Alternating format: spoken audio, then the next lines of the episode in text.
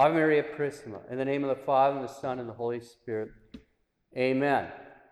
In the presentation there of our Lord in the temple, it's also the purification of Our Lady because there's th- two things going on in the law at the same time. We see foreshadowings of what's going to happen at the foot of the cross. We see Our Lady being united to our Lord at this time. Because Simeon takes the Lord in her arms, in his arms rather, and he, he, taught, says the Nunc Dimittis that we just heard. And then he turns to Our Lady and said, A sort of sorrow shall pierce your heart. And out of that, the, the thoughts of many hearts will be revealed.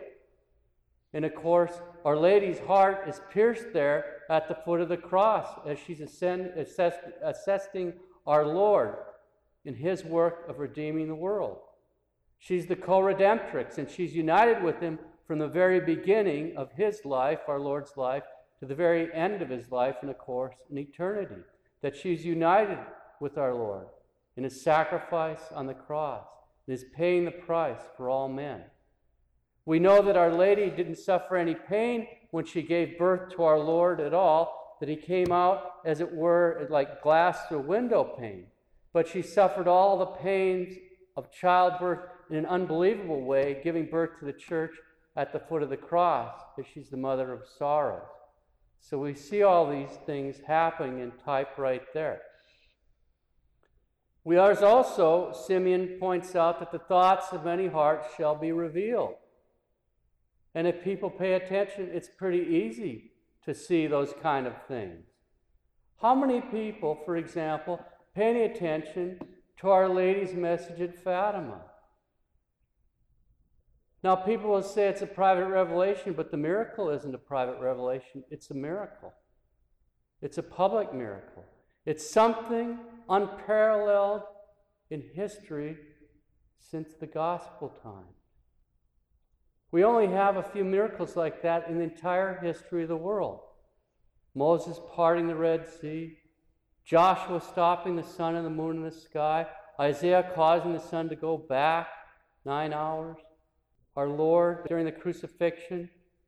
It's a full moon, and yet you have a total eclipse of the sun, and the miracle at Fatima. And who pays attention to it?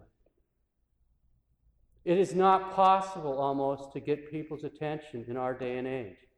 We're so busy with everything. Our Lord sent His mother as a last resort to get the attention of mankind and to do a miracle unparalleled in the past 2,000 years. Something we haven't seen since the time of Scripture. And people yawn. And they can't be bothered. If it was going to show up on TV, they'd quick flip the channel. I wonder what's going on on the home cooking channel or something. They could care less. The thoughts of hearts are being revealed. You can see it architecturally and liturgically in so many of the masses we have. You go to a lot of churches now, they got Jesus in time out. Where is he? You got to wander around looking for him. They got him in some chapel somewhere. Now think of that. Our Lord and Our Lady do perfectly what Adam and Eve blew for us. He's the new Adam, she's the new Eve. Adam and Eve, sin got mankind thrown out of the garden, driven out of the garden. They reached, took from the fruit of the tree of the knowledge of good and evil, and they were driven out. And our Lord and Lady do all things perfectly. And the liturgy is meant to restore things. He's the fruit of the tree of life. And now we build chapels to keep them away from us. It's like we're saying, Our Father in heaven, you stay there. And people come up, and instead of receiving communion, at the hands of the priest, they snatch it, like Eve snatched the fruit off the tree.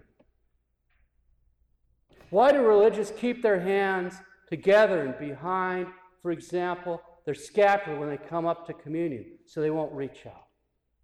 They're making reparation for Eve. And yet, in how many churches are we reaching out and snatching that fruit that we don't even want bothered? Because it's a celebration of mankind. We're going to stand in the presence of the Lord and reach out and grab it.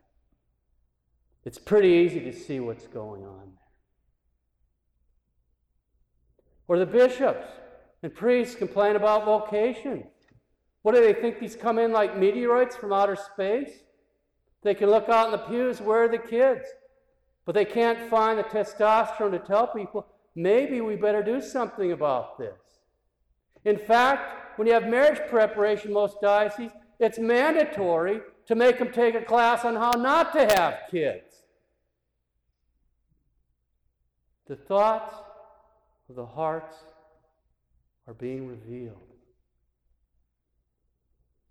It is more important for people to celebrate themselves in this Facebook reality, social media, talking about everything. But what about him? Where does he fit in to the average person's life?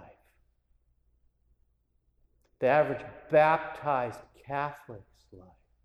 The average baptized and confirmed Catholic's life. If they say grace in a day, that's a lot of praying.